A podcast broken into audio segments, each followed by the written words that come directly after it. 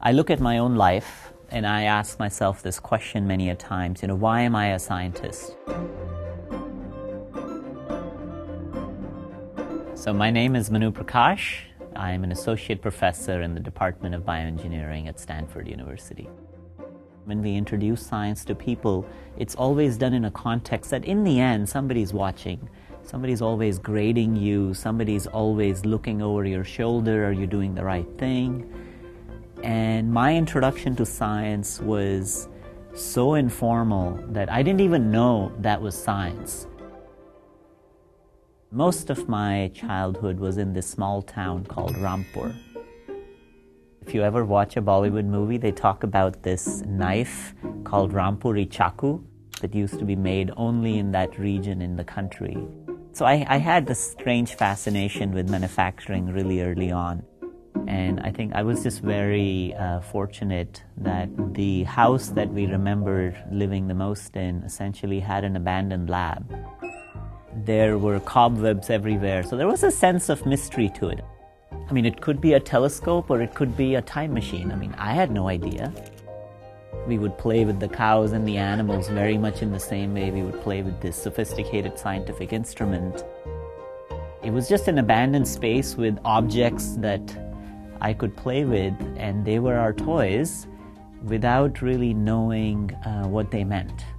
And my brother and I spent three or four years just really both organizing that lab and just doing things that I would, from the current standard, describe were quite dangerous. Uh, the very first thing I remember making was this devil that during a festival you essentially light up on fire. We made these explosive boats to depict how oil spills actually work. You can see there's a fire theme in my childhood. I think that's when I remember I built my very first microscope. And we didn't have a source of lenses, so I actually stole my brother's eyeglasses. And for a day or two, he was really upset because that was his only pair of eyeglasses. And then I reached high school, and the system works in a very specific way. I mean, you know, in India, tens of millions of kids apply for these exams that you have to pass before you could get into a good engineering school or a good medical school. And these exams were about books, they were not about what I was making. None of my experience counted. And it was a complete U turn from my personality. I was sitting on a chair for 16 hours a day preparing for that exam. But the only way that I survived was those childhood days came back slowly.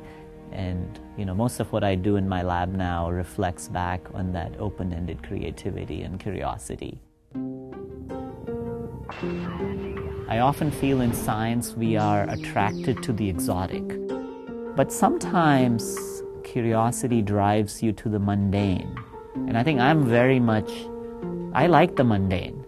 Because I think when you uncover a layer in the mundane and you find something quite puzzling, that tells you that we actually don't understand the mundane. My lab studies how cells actually become organisms. Individual cells started sticking to each other maybe 700, 800 million years ago to form these ensembles of groups of cells. But eventually, these groups of cells had to differentiate and really do complex functions for these ensembles to become what we call complex multicellular life. It's hard to decipher how that got started. But we have the privilege to be curious, which is a rare thing that we should all, as scientists, value because not everybody in life has that privilege. And as a scientist, I feel there is a tremendous responsibility that we have, not even to, I mean, make discoveries and uh, seek the truth, but to also share that opportunity with more people. So I think when I started my lab, it was very clear that uh, I'll spend 50% of my time doing that.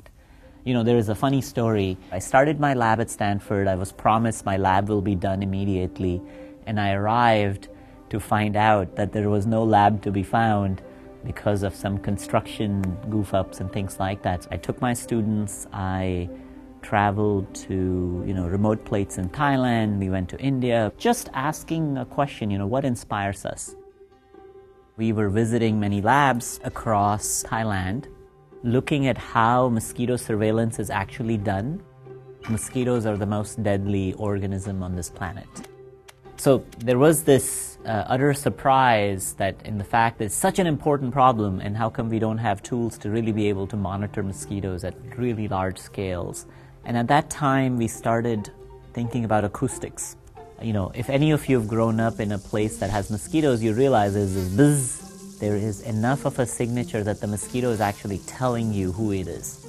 But our biggest insight was that we were all carrying cell phones in our pockets that have microphones, capability to record, and capability to record the geolocation.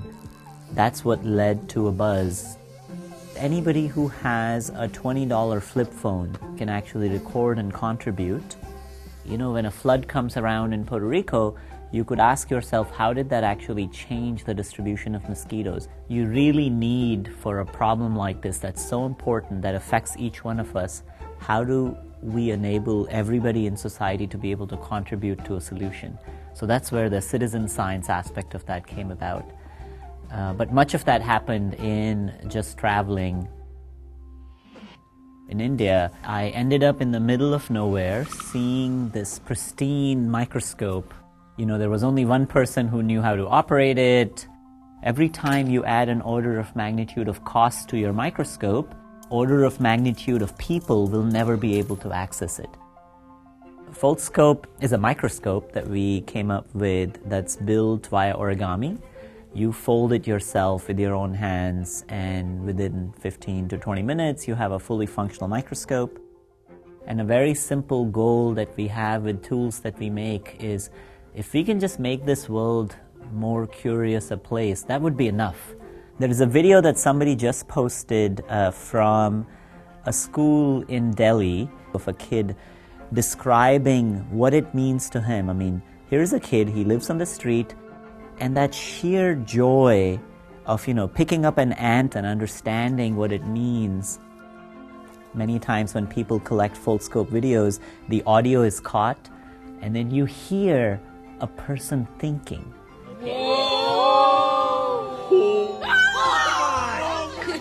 Oh my god! For the very first time, I showed it to a very famous academic scientist who had a lab next door to me. I was a little bit hesitant. You know, you are saving the world, developing all these sequencing technologies.